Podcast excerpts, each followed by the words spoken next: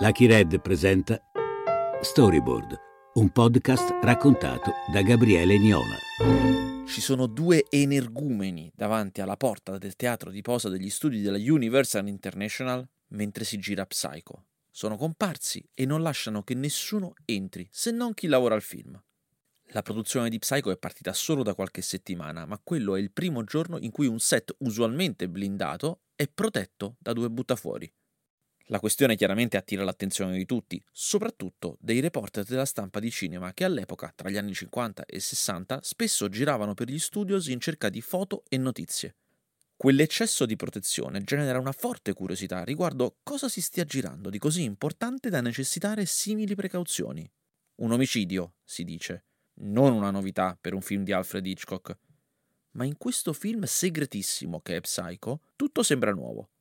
La scena dell'omicidio nella doccia era probabilmente la prima delle molte ragioni per le quali Hitchcock aveva scelto il romanzo di Robert Bloch come base per il suo prossimo film. L'idea che la protagonista morisse così presto e in un modo così violento per l'epoca lo eccitava. Joseph Stefano, che il film l'ha scritto con Alfred Hitchcock, ricorda che quella scena era ciò che gli stava davvero a cuore. Si illuminava quando ne parlava, come del resto sempre accadeva se c'era di mezzo la morte e non faceva che pianificarla, cambiarla e parlarne.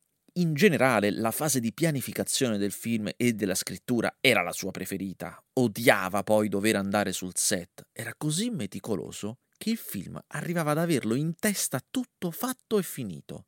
Ed era chiaramente perfetto. Quando la preparazione era terminata, diceva sempre: Ecco, il film è fatto e ora mi tocca girarlo.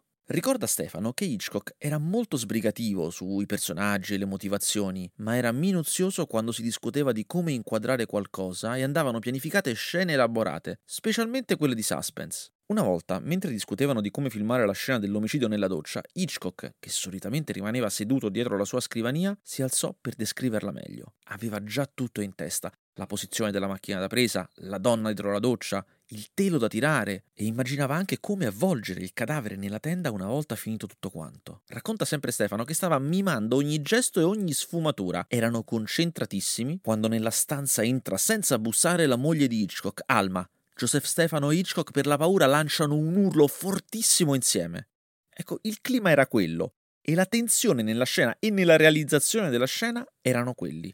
Per questo, quel giorno, negli studi della Universal c'era tutto quel fermento. Da fuori era possibile sentire Alfred Hitchcock urlare Oh, avanti, abbiamo visto molto più di così in spiaggia! rivolto a Janet League, la quale aveva girato tutta la scena con delle fasce intorno alle parti intime che tuttavia tendevano ad entrare nell'inquadratura, per quanto erano ingombranti e protettive, svelando che non era nuda. Le vere parti di nudo sarebbero state di una controfigura, ovviamente. Ma quel che interessava Hitchcock era che il pubblico fosse convinto di vedere Janet Leigh nuda più che vederla. I giornali di cinema del giorno dopo avevano tutti le foto di quelle due guardie davanti alla porta. Riportavano di richieste di spogliarsi rivolte a Janet Leigh. Non si parlava d'altro, ma quei due buttafuori in realtà erano dei figuranti. Erano stati assunti da Hitchcock usando i soldi della Universal, spacciati per comparse, e messi lì fuori solo per far credere che stesse accadendo chissà cosa, proprio nel giorno in cui servivano erano una delle molte idee con cui Hitchcock stava creando attesa per il film con cui si sarebbe giocato tutto. Erano vent'anni che lavorava in America. Era famosissimo e aveva incassato tantissimo. Ma la sua stella si era anche molto offuscata. Voleva dimostrare di non essere finito. Voleva dimostrare di poter essere ancora grande. E voleva farlo con un film che spaventasse e stupisse più di quanto non fosse mai riuscito a fare. Ci aveva messo i soldi suoi, rischiando di andare rovinato e non intendeva perdere. State ascoltando Storyboard e oggi parliamo di Psycho.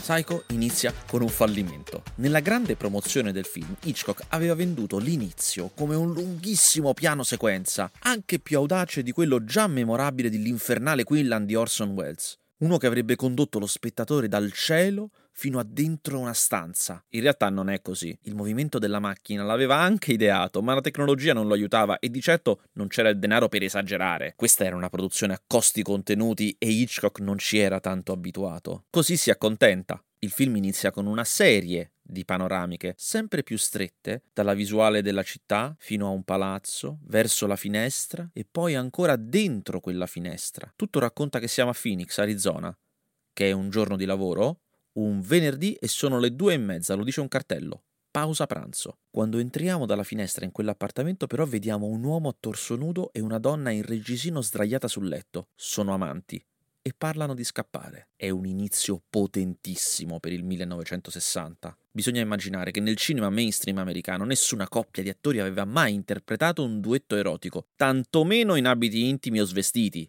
Quando girarono quella scena, Janet Leigh, la protagonista, che era in reggiseno, racconta che la cosa in sé era così inusuale, anche per un set, che alcuni tecnici si erano arrampicati sulle impalcature per guardarla dall'alto. Lei interpreta Marion e con il suo amante clandestino pianifica una fuga per la quale avrà bisogno di soldi, soldi da prendere al suo capo. Non voglio neanche tenerli in ufficio durante il weekend. Portateli nella cassetta di sicurezza alla banca e lunedì lo convinceremo a darceli con un assegno. Sì. È l'inizio di un film criminale. Nel suo ufficio li ruberà ad un ricco acquirente che ha portato una grossa quantità di contanti, 40.000 dollari, per comprare una casa dall'agenzia immobiliare in cui Marion lavora.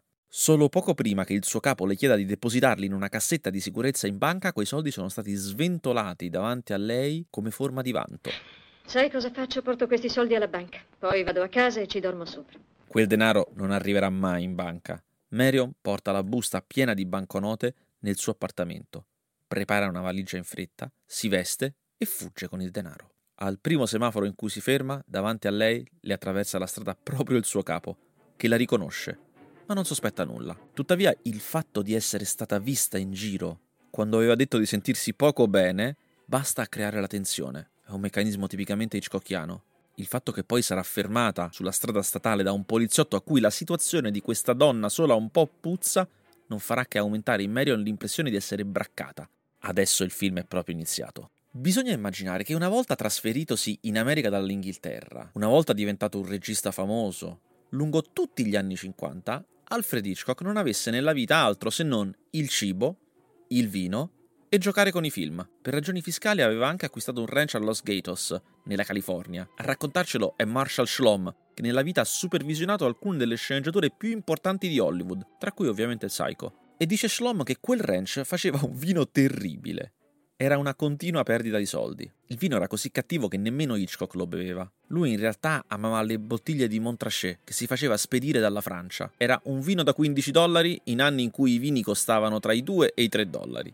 Ma non solo.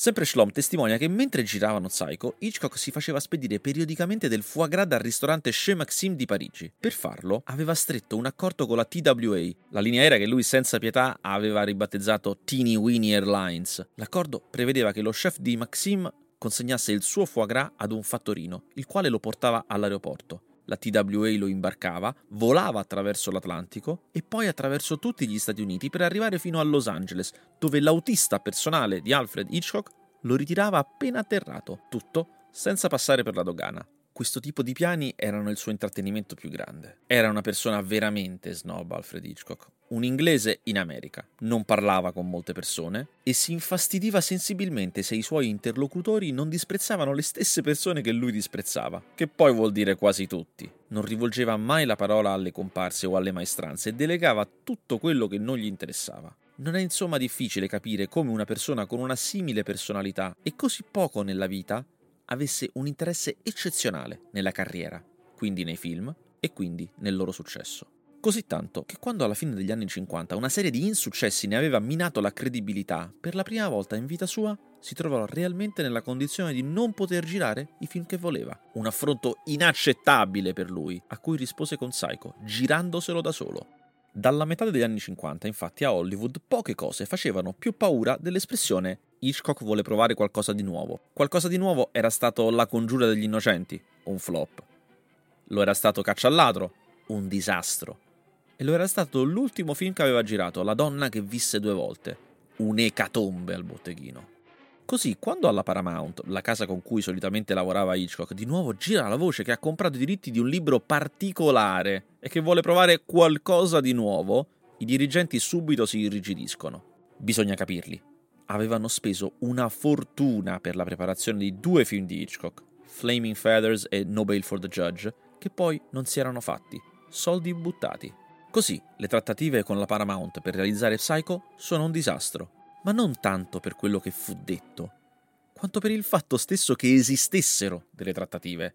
Hitchcock faceva il regista dagli anni 20 e dal 1940 lavorava in America. In quei primi vent'anni ad Hollywood aveva girato la quasi totalità dei suoi film che oggi si ricordano. Era già Alfred Hitchcock ed era anche ormai un uomo di 60 anni. Non aveva nessuna intenzione di iniziare a trattare come se fosse un principiante. E già quelle che furono definite come discussioni lo infastidirono terribilmente. Martoriata dalla paura e dalla tensione lungo tutto il viaggio sulla strada statale, Marion decide di fermarsi per vendere la sua auto e comprarne un'altra. Spera così di seminare il poliziotto, ma questi la vede. La situazione puzza sempre di più e lei stessa non fa che pensare a cosa stia accadendo. In quanti ormai abbiano capito cosa ha fatto e la stiano cercando. Sente letteralmente le loro voci mentre guida. Eh sì, sergente, è la prima volta che mi capita un cliente che mette tanta fretta al venditore. Sembrava che qualcuno le corresse dietro. È meglio che dia un'occhiata a quelle carte, Charlie. Vi è sembrata una persona sospetta? Beh, dal suo comportamento. La sola cosa strana è che mi ha pagati 700 dollari in contanti.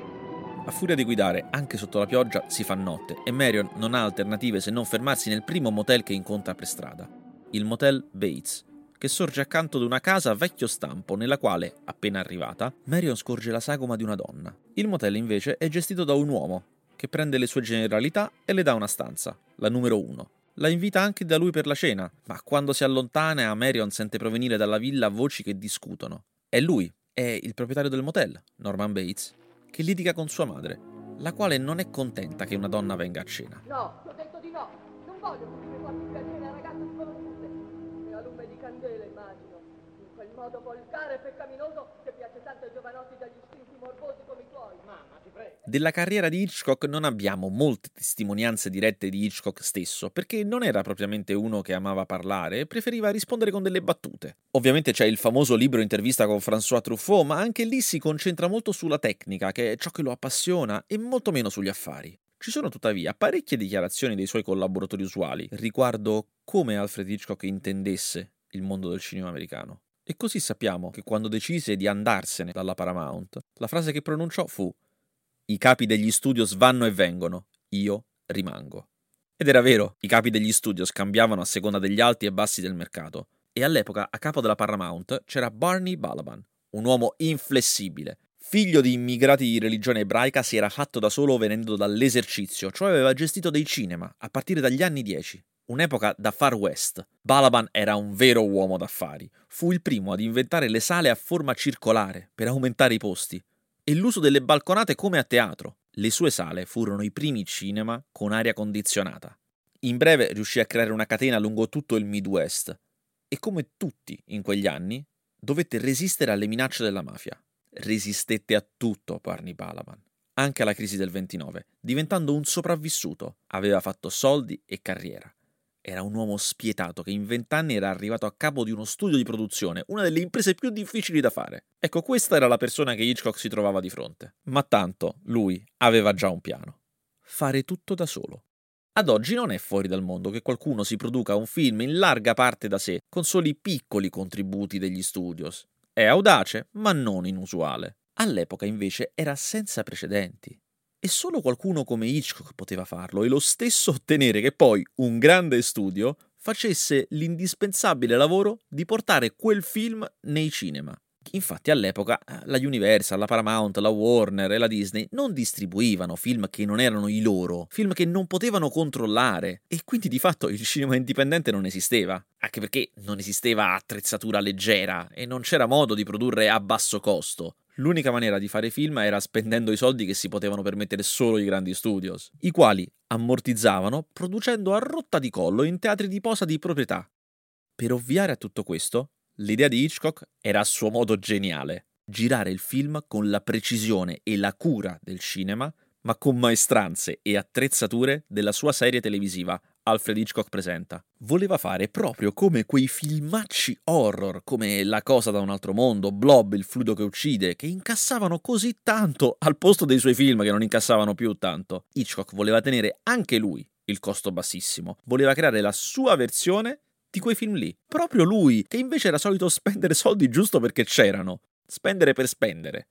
Lui che per la finestra sul cortile aveva fatto costruire tutta una facciata di un palazzo in scala 1 a 1 e relativo cortile all'interno di un teatro di posa. All'epoca, infatti, produrre per la televisione costava molto meno che produrre per il cinema e nel tempo la serie Alfred Hitchcock Presenta aveva creato una squadra di lavoro di cui ci si poteva fidare. In più, a differenza di qualsiasi altro indipendente, Hitchcock aveva un nome che avrebbe attirato l'asset fondamentale per gli incassi: le star. Infine, facendo tutto in autonomia, era sicuro che avrebbe protetto l'unica cosa che gli stava a cuore, la scena della doccia. Norman e Marion mangiano qualcosa di frugale nell'ufficio di lui, lontano dalla casa dove la mamma non vuole che lei entri. Parlano di uccelli imbalsamati e si intuisce qualcosa di inquietante in quegli scambi. Protagonista è ancora la fuga di Marion e il suo malloppo. Finita la cena, lei torna nel suo appartamento e Norman la guarda da un buco nel muro. Lei va in bagno a farsi una doccia, Norman torna a casa e lì si arriva al dunque.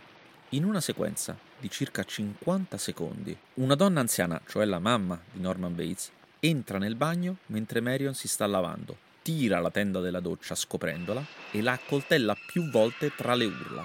Dopodiché se ne va lasciandola per terra. Quella che pensavamo essere la trama del film è appena morta assieme a quella che credevamo essere la protagonista. E non siamo arrivati nemmeno a metà della durata di Psycho. Questo era il colpo di scena che eccitava Hitchcock più di tutti.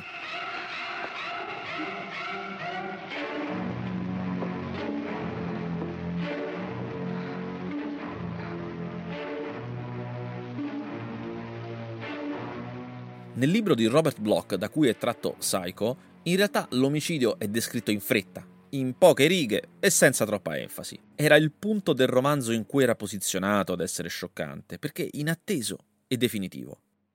Mary fece per gridare, e allora la cortina si aprì ancora di più e comparve una mano che stringeva un coltello da cucina. Fu il coltello che un momento dopo le troncò il grido. E la testa.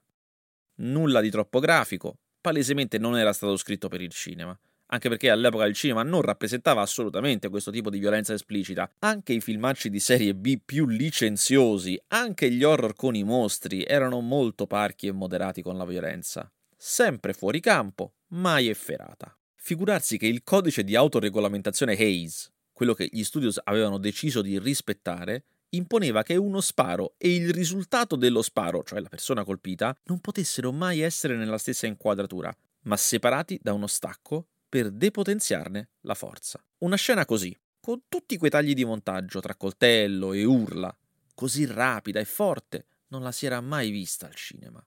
Anche se poi, in definitiva, non si vedeva nulla. Era una sequenza di dettagli uniti dal sonoro dei colpi inferti. Quel suono era tutto. Per trovarlo, Hitchcock ordinò che fossero portate angurie e meloni di tutte le dimensioni. Chiese poi ad un attrezzista di allestire una stanza in cui fargli sentire come suonavano quelle angurie e quei meloni quando infilzate. Una volta preparata, Hitchcock si sedette con gli occhi chiusi e l'attrezzista iniziò a conficcare il coltello nella frutta. Una volta finita la procedura, il tavolo era pieno di meloni e angurie massacrate e Hitchcock, con il disprezzo per la manovalanza che lo caratterizzava, alzandosi, disse solo Casaba, cioè il nome della tipologia del melone che suonava giusto, e se ne andò. Il suono del coltello che infilza Marion è il suono di un coltello da cucina che entra in un melone casaba. Non apparteneva al catalogo di suoni che gli altri film usavano e quindi a cui gli spettatori erano abituati. Era un suono che nessuno aveva mai sentito prima in un film. E quindi era plausibile che fosse davvero un coltello nella carne. Dunque, da che eravamo con Marion, di colpo siamo con Norman. È lui in difficoltà e quindi il nuovo protagonista. Deve pulire il bagno, cancellare tutte le tracce della morte e sbarazzarsi del cadavere. Con una grande idea di suspense, Norman trascina l'auto di Marion con il cadavere di Marion dentro in una palude, perché finisca sul fondo. Ma mentre sta affondando ad un certo punto si ferma, restando mezza fuori, come se non affondasse più. Sta lì per qualche secondo, necessario a creare la tensione, e poi riprende ad immergersi, scomparendo. Era appena uscita di scena l'attrice più importante del film, Janet Lee, e stranamente non gli era nemmeno costato tanto.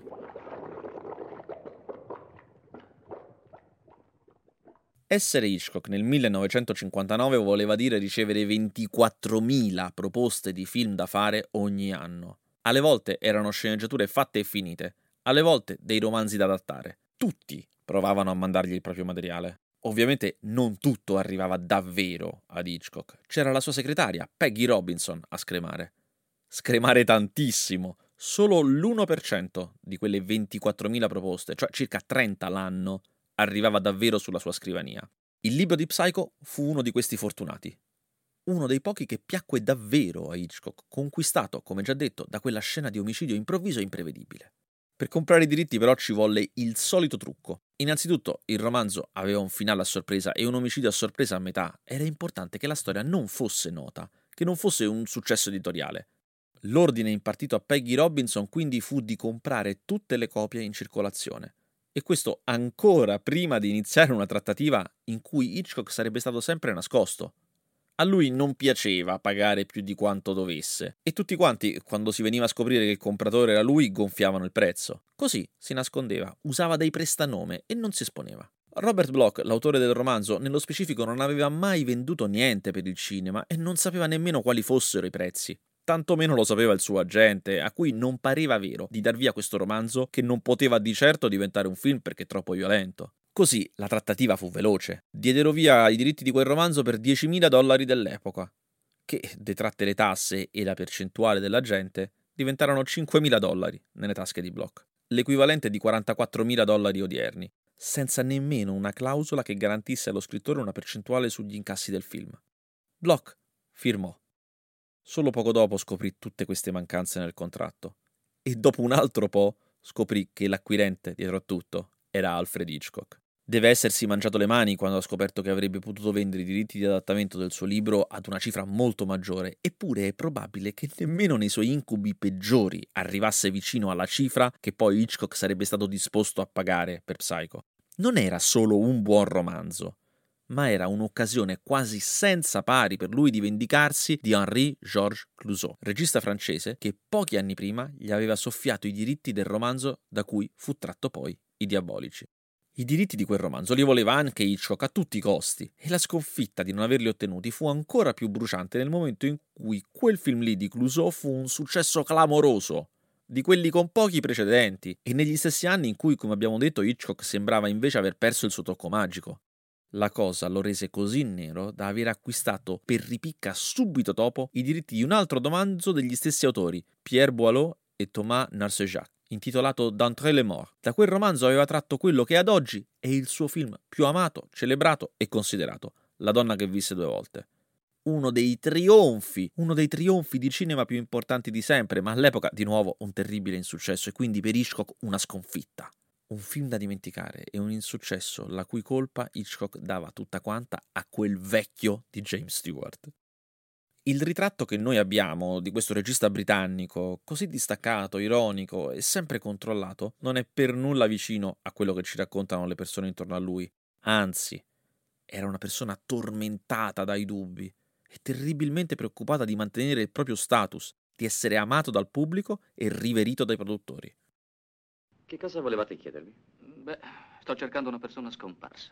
Mi chiamo Arbogast, sono investigatore privato. Sto cercando di rintracciare una ragazza che è scomparsa sarà una settimana da Phoenix. È una questione privata, la famiglia non vuole pubblicità. Non ha fatto niente di male.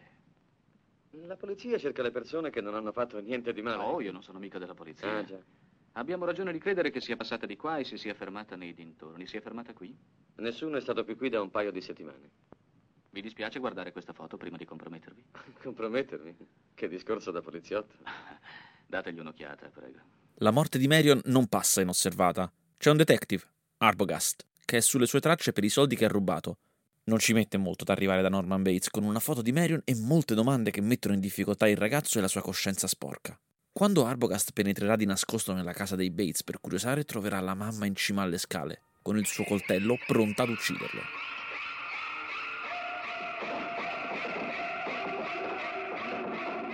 E così se ne va dal film un altro attore importante, Martin Balsam. Certo non era come Janet Lee un'attrice dal successo tale che poteva da sola garantire la presenza del pubblico, e così ansiosa di lavorare con Hitchcock da accettare il film senza nemmeno voler sapere quanto sarebbe stata pagata. Fece male a non volerlo sapere, perché i soldi erano pochi. Hitchcock del resto non sopportava gli attori, li definiva bestiame, cioè animali da gestire, manipolare e manovrare come fossero pupazzi. Odiava le loro pretese, le loro intromissioni e le bizze. Parlava malissimo anche di quelli che avevano lavorato più volte con lui. Con Ingrid Bergman aveva fatto tre film, Il peccato di Lady Considine, Io ti salverò e Notorious, e la definiva così bella, così stupida. Con tutte queste ristrettezze economiche, quindi, di certo non voleva spendere in attori. E così, approfittò di un debito che Anthony Perkins aveva con la Paramount. Un debito che faceva sì che lui potesse fare il film per solo 40.000 dollari.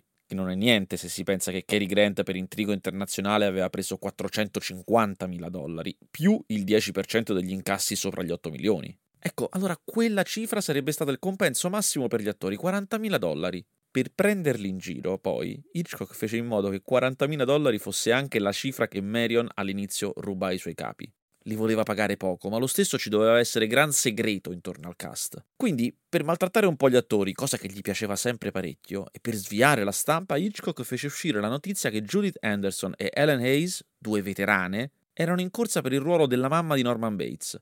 Questo scatenò tutti. Giornalisti ovviamente, ma soprattutto agenti e attrici che a quel punto cominciarono ad autocandidarsi con lettere accorate. Ad esempio, Norma Varden, navigatissima caratterista che solitamente faceva la maîtresse oppure era la caposuora in tutti insieme appassionatamente, e che con Hitchcock era già stata la vedova di delitto per delitto, per proporsi gli scrisse un bigliettino che suonava ad altri tempi già negli anni 50. Sarò con te questa volta? Ma in realtà la mamma di Norman Bates non esiste, è morta. Lo scoprono dopo la morte del detective i personaggi che sono rimasti, cioè la sorella di Marion e il suo amante. Lui ha visto la sagoma della donna, ma una persona del luogo lo informa, dicendolo anche a noi, che la madre è morta e sepolta. Di chi è la voce che sentiamo dialogare con Norman? E chi è la persona che Norman, lo vediamo dall'alto, porta in braccio? Erano esattamente i segreti che Hitchcock cercava di preservare, mettendo in giro la voce che stava cercando un'attrice per quel ruolo. Alla povera e speranzosa Norma Varden, divertito, rispose con un bigliettino con scritto Temo di no, che peccato. Proprio lì, nella casa dei Bates ci sarà il grande confronto finale. Morta Marion e morto detective, alla sorella di Marion e al suo amante rimane solo la casa Bates da indagare. Si recano lì di giorno e mentre lui distrae Norman, lei si intrufola nella magione per scoprire il mistero della madre. Gli interni della casa erano stati costruiti nel minimo dettaglio, tutto nello studio di posa più grande che la Universal avesse, messo a disposizione con zelo per Hitchcock. All'epoca, infatti, la Universal era la casa del cinema di serie B, era considerato un posto per i film di infima qualità. Anche la sua fondazione era stata umile. Era nata nel 1914 in un ranch. Talmente erano spietati che nei primi anni del cinema facevano pagare un biglietto alla gente per assistere alle riprese dei film muti. I loro successi erano tipo la serie di film su Francis il muro parlante oppure La moglie di Frankenstein. Certo, durante gli anni 40 si erano ripuliti, unendosi alla International, infatti il nome completo all'epoca era Universal International, ma lo stesso i soldi li facevano con i film di Gianni e Pinotto o con Il mostro della laguna nera. La parte più prestigiosa del loro catalogo erano i melodrammi di Douglas Sirk, come Lo specchio della vita o come Le foglie al vento. Film, all'epoca comunque considerati di seconda fascia, i lacrimevoli. Anche solo ospitare Hitchcock e avere il privilegio di distribuire un suo film per loro era una legittimazione intellettuale senza precedenti gli stesero un tappeto rosso e gli diedero il teatro di posa in cui avevano ricostruito il grande teatro di Il fantasma dell'opera.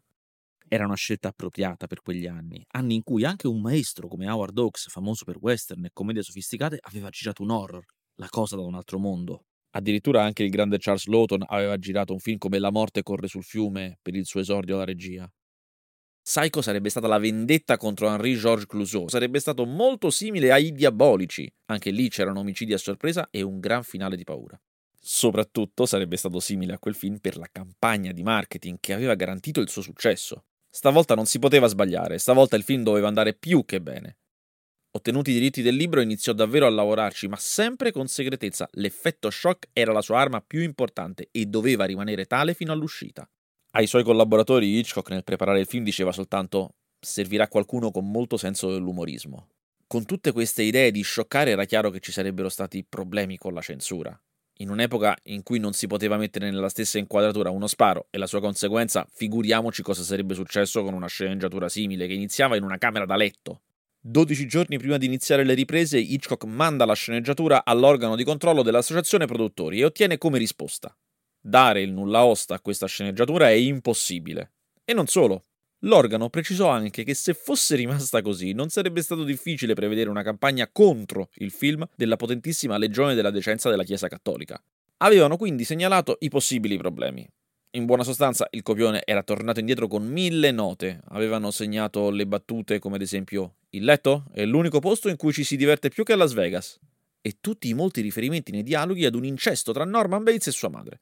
Consigliamo di cancellare tutto diceva la nota dell'organo di controllo della censura. Soprattutto la discussione sul travestitismo. Era chiaro che quelle parti li avrebbero attirati, così chiaro che erano state messe lì apposta. Hitchcock e lo sceneggiatore Joseph Stefano le avevano aggiunte per quello. Non le avevano mai volute girare, servivano ad attirare l'attenzione e sviarla da quel che importava davvero, la scena della doccia, dove c'era un nudo e c'era la violenza. Infatti, nella parte sulla doccia, la commissione scrisse soltanto è importante trattarla con il massimo del buon gusto. E dire che il romanzo era molto peggio. La sceneggiatura già aveva ripulito tantissimo. Per dirne una, nel romanzo, che era tratto dai veri omicidi del serial killer Ed Gain, l'omicida non era solo vestito come sua madre, ma l'aveva spellata e indossava la sua pelle.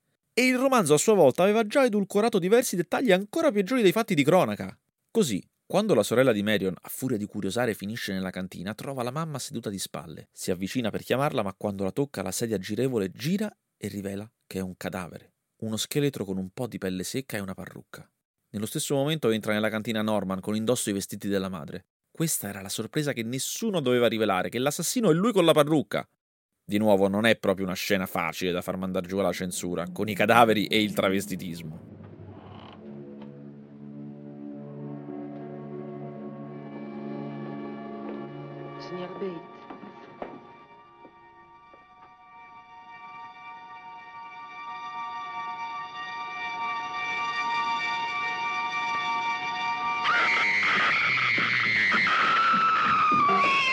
All'epoca di valutare i film e i loro possibili tagli si occupava un italo-americano, Luigi Luraschi. La prima reazione dopo la visione del film finito fu terribile, non c'era niente che andasse bene.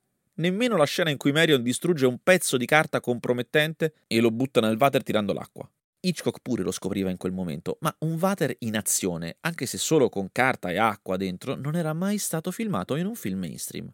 Figuriamoci il resto. E anche la doccia presenta dei problemi perché Hitchcock l'aveva girata apposta per creare problemi, tutta tagli e dettagli. All'epoca la censura vedeva i film proiettati una volta sola. Alla fine della visione, dei cinque membri presenti, tre sostenevano di aver visto un nudo tra quei mille tagli, due invece no. Ma era sufficiente. Fu chiesto di tagliare via quel nudo. Hitchcock contrito rispose che assolutamente avrebbe tagliato tutto. Quando la pizza tornò indietro, la prese la tirò fuori e la rimise nella custodia esattamente come era arrivata, senza toccare niente, e così la rimandò alla censura. Dopo la seconda visione, due membri furono convinti di aver visto un nudo e tre no. La trattativa poteva iniziare. La prima richiesta fu di tenere la scena iniziale in camera da letto in cambio del taglio del cosiddetto nudo che alcuni ancora credevano di aver visto. La risposta fu no. Allora fu proposto di tenere quel nudo che ritenevano di aver visto e rigirare completamente la prima scena a letto con qualcuno della commissione presente sul set per controllare che fosse fatta come si deve. Questo andava bene alla commissione. Si fissò un giorno per le nuove riprese. Tutto era pronto, il set allestito. Alle 11 del mattino ancora non era arrivato nessuno della commissione a vigilare. Ad ora di pranzo Hitchcock smontò tutto senza impressionare nemmeno un centimetro di pellicola. Finì così, li aveva spompati la commissione alla fine dovette capitolare e ammettere che il nudo non c'era. Anche se in realtà c'era sempre stato. È una breve immagine della vittima vista dall'alto, in modo che la faccia sia coperta, perché non si trattava di Janet Lee che di certo non si spogliava, ma di una controfigura. E in più il corpo era sfocato per far solo intuire i dettagli del nudo. Ma c'era e c'è tuttora. Aveva vinto lui. Il film poteva essere presentato ai produttori. Martedì 26 aprile 1960 alle ore 20 nella sala 8 della Universal Review, Alfred Hitchcock presentò la prima proiezione della copia lavoro di Psycho alla presenza dei collaboratori più stretti. È una ritualità. Si mostra il film in versione quasi definitiva a chi ci ha lavorato per capire cosa si ha per le mani, se un fallimento o un capolavoro, e per aggiustarlo. Ma sono anche circostanze terribili in cui l'euforia è dietro l'angolo, oppure si può essere preda della paura di fallire. Il pubblico di queste proiezioni è spesso troppo coinvolto per dare dei giudizi affidabili. Nel caso di Psycho andò benissimo, tutti ebbero una gran paura. tutti tranne Hitchcock. Racconta Bernard Herrmann, compositore della colonna sonora, che lo vedeva camminare su e giù nervosissimo. Come detto, lui era ben lontano dall'immagine distaccata e sarcastica che conosciamo. Già era pieno di ansie, ma stavolta si era anche giocato tutto, i suoi soldi, la sua credibilità e la sua fiducia in se stesso con qualcosa di nuovissimo e innovativo. E pensava di aver fallito. Si era convinto che l'unica cosa che gli rimanesse da fare fosse di tagliarlo tutto fino a 50 minuti, farne una puntata della sua serie televisiva. Forse così avrebbe tamponato le perdite. Sempre Herman racconta che era come in trance. Non volle nemmeno sentir parlare di una colonna sonora. Non voleva ragionare. Pensava di non usare mai musica in tutto il film. Alla fine chiese a Herman di comporre una colonna sonora jazz bebop tutta ritmata e allegra. Una follia. Era così fuori di sé e nervoso che Herman decise di non dargli proprio retta e comporre quello che voleva e aveva in testa lui. Una colonna sonora rivoluzionaria fatta solo di archi. Herman aveva capito molto bene di aver visto un film diverso dagli altri e quindi che avrebbe dovuto fare una musica diversa dal solito. Un'occasione che non capita di frequente. Quando poi la musica fu fatta, incisa e Hitchcock la sentì, fu così felice di quei violini urlanti, come li chiamava lui, che fece qualcosa che non aveva mai fatto prima e non avrebbe mai più fatto, raddoppiò la paga a Herman. Questo tuttavia non sanava tutte le altre paure. Erano così spaventati che il film non si capisse che dopo il gran finale con la scoperta del segreto inserirono uno spiegone gigantesco in cui per filo e per segno viene detto perché Norman Bates si comportasse così, che malattia mentale fosse e cosa lo spingesse. Una lezioncina. Ma perché? Si vestiva da donna. Un caso di travestismo. Ah, non è esatto. Se un uomo indossa abitualmente abiti femminili spinto da un anormale istinto è un travestista, ma Norman no. Egli faceva semplicemente tutto il possibile per mantenere in lui l'illusione che sua madre fosse viva. E quando la realtà diventava troppo invadente e il pericolo o il desiderio scalzavano la sua illusione, lui si travestiva mettendosi persino una parrucca. Nonostante dopo quella proiezione tutti fossero usciti terrorizzati, nessuno credeva davvero nel possibile successo del film. Nessuno. Tanto che su suggerimento del capo della Universal si optò per quel tipo di distribuzione che si sceglie quando si pensa di avere un film così così per le mani. Non quella usuale per l'epoca, cioè graduale, città per città, ma a tappeto, su tutto il territorio, tutto insieme così da poter prendere il massimo degli incassi nei primi giorni, quando il passaparola ancora non è partito. L'idea era che essendo costato poco il film, con quell'uscita magari si poteva andare anche pari, anche solo grazie ai fan fedelissimi di Hitchcock che comunque sarebbero andati a vederlo. Tuttavia lo stesso si fecero le usuali proiezioni di prova. Quelle non le cancella nessuno. Cioè un mese prima della vera uscita nazionale il film viene messo in pochissime sale di solo tre città, New York, Boston e Chicago, e basta.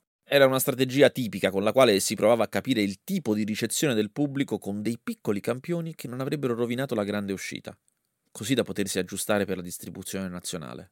E la campagna promozionale di Psycho del resto era l'arma definitiva di Hitchcock, che, come detto, intendeva copiare quella di Diabolici di Henri-Georges Clouseau. Siccome del film non si sapeva niente, perché avevano ritirato tutte le copie del romanzo, se non il titolo, il fatto che è di Hitchcock e che c'è un omicidio, quelli furono gli unici dettagli che vennero usati.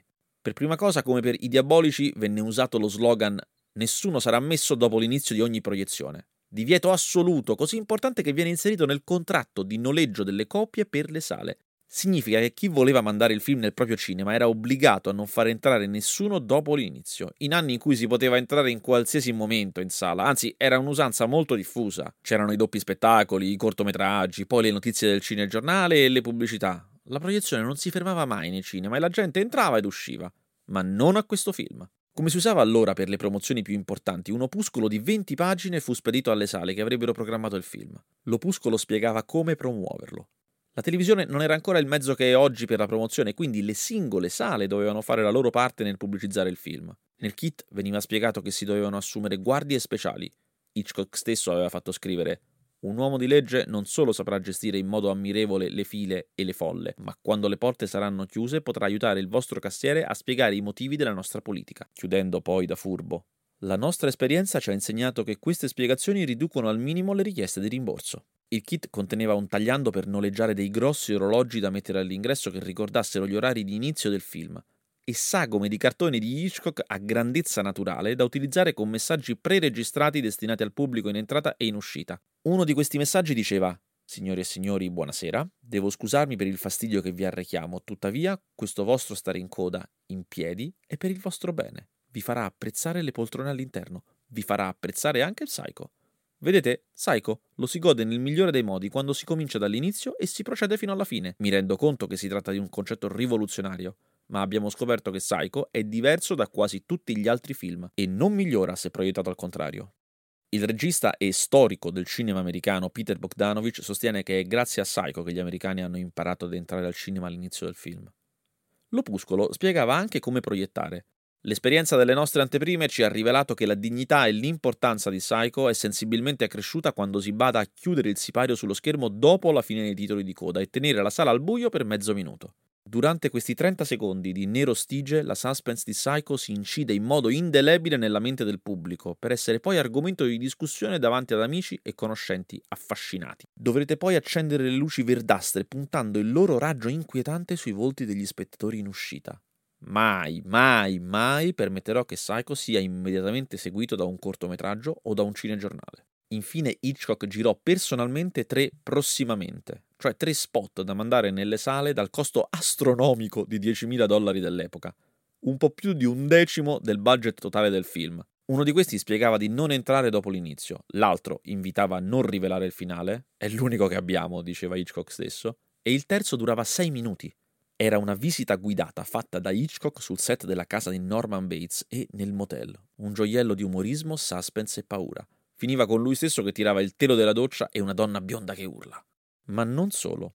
Hitchcock era così spaventato dal non incassare e non andare in pari con i soldi che aveva investito che registrò anche 12 spot radiofonici personalmente, in uno dei quali spiegava che non è vero, come si dice, che il film faccia ammutolire la gente dalla paura. Lo dico perché so che molte persone hanno mandato la moglie a vederlo sperando che funzionasse. Dopo il grande spiegone sulle cause psicologiche dell'atteggiamento di Norman Bates, il film si chiude con Norman stesso in una stanza della stazione di polizia, ormai non più in sé, ma convinto di essere la madre. Sentiamo i suoi pensieri con una voce di donna e quel flusso inquietante è quello che rimane agli spettatori. Loro sanno che io non posso alzare neppure un dito e non mi muoverò. Me ne starò seduta qui tranquilla nel caso che loro sospettassero di me. Probabilmente ora mi stanno sorvegliando. Ma lasciamoli fare. Farò vedere loro che specie di persona sono. Non scaccerò nemmeno quella mosca. Spero che mi stiano osservando. Così vedranno, vedranno e sapranno e diranno tutti. Ma se lei non farebbe male neppure ad una mosca. Quella del 1960 era l'America del boom. La popolazione superava i 180 milioni e lo stipendio medio pro capite era di 5.700 dollari. Erano anni di ottimismo. Kennedy sarebbe morto di lì a poco, nel 63. Le canzoni più suonate alla radio erano Put Your Hand on My Shoulder e il tema di Scandalo al Sole. Elvis era appena tornato dal servizio militare. In quell'America gli orrori di Psycho piombarono come un meteorite. Il film andò bene fin dal primo spettacolo di prova. Nel cinema di New York sulla Broadway alle 8 del mattino del primo giorno c'era la fila per entrare. Non solo, con grande sorpresa le persone che uscivano non volevano rivelare il finale, anche quando gli veniva chiesto. Tra queste persone c'era Martin Scorsese, aveva 17 anni all'epoca e ha spesso raccontato che fui totalmente comprato. Era il primo film che avessi mai visto a chiedere di non rivelare il finale. Quando uscivamo alle persone che ci chiedevano che succede, che succede, rispondevamo non lo diremo, non chiedetelo nemmeno, ridevamo e correvamo via, era come andare al circo. Lungo quella prima mattinata le notizie del pubblico in visibilio e della gente esaltata che urlava durante la proiezione si rincorrevano negli uffici della Universal. Quando poi il film uscì a livello nazionale, un esercente del Vermont telefonò alla Paramount, che alla fine un po' di soldi per coprodurre ce l'aveva messi, dicendo riferisco di tre svenimenti durante la prima proiezione e credo ce ne saranno molti alla Paramount quando arriveranno gli incassi del weekend. Le file per entrare sono tali che i venditori ambulanti di popcorn si mettono a venderli anche a quelli che aspettano di entrare, già in macchina. Alla fine di quella prima mattina l'avevano capito tutti che sarebbe stato un successo mostruoso. Alle nove in punto di quel mattino, solo un'ora dopo l'inizio del primo spettacolo, Hitchcock ricevette una telefonata. Era Lou Wasserman, capo della Universal, che gli chiedeva: Che pensi di fare per il sequel? Alla fine, Psycho incassò 9,5 milioni di dollari in patria e 6 milioni in tutto il mondo. All'epoca solo Ben Hur aveva incassato di più, ma era anche costato 16 volte di più. Il margine era pazzesco.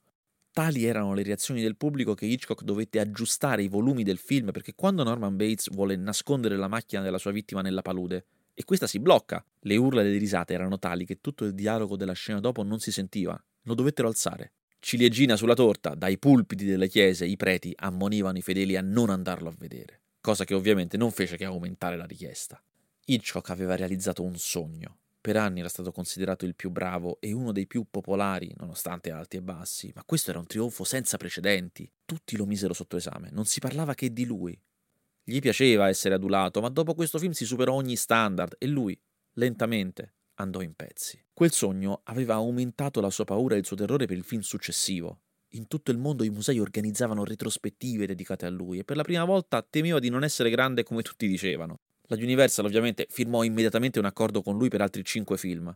Massimo controllo. Ma non solo, Psycho aveva fatto talmente tanti soldi e con lui Hitchcock, che decise di scambiare una parte della proprietà e quindi dei guadagni di Psycho per una parte delle quote della Universal, diventandone copadrone. Praticamente era il capo di se stesso. Dopo Psycho decise di girare Gli Uccelli per proseguire quel filone della paura, ma non replicò quel successo. E intanto la fama e il consenso intorno a Psycho non facevano che crescere con gli anni, assieme al suo status mitico, tanto che ad oggi nessuna rete nazionale americana l'ha mai trasmesso in prima serata. Dopo quei film ci furono una serie di altre produzioni più sfortunate come Marnie, Il sipario strappato con Paul Newman, Topaz e Frenzy, fino al suo ultimo, Complotto di famiglia. Nulla che sia più stato all'altezza dei suoi film più amati. Psycho era stato così grande da prosciugare ogni forza, così ingombrante era stato il suo successo, da aver distrutto la capacità di osare e fare grandi film di uno dei più grandi registi di sempre. Ascolta tutte le puntate della serie in esclusiva su Amazon Music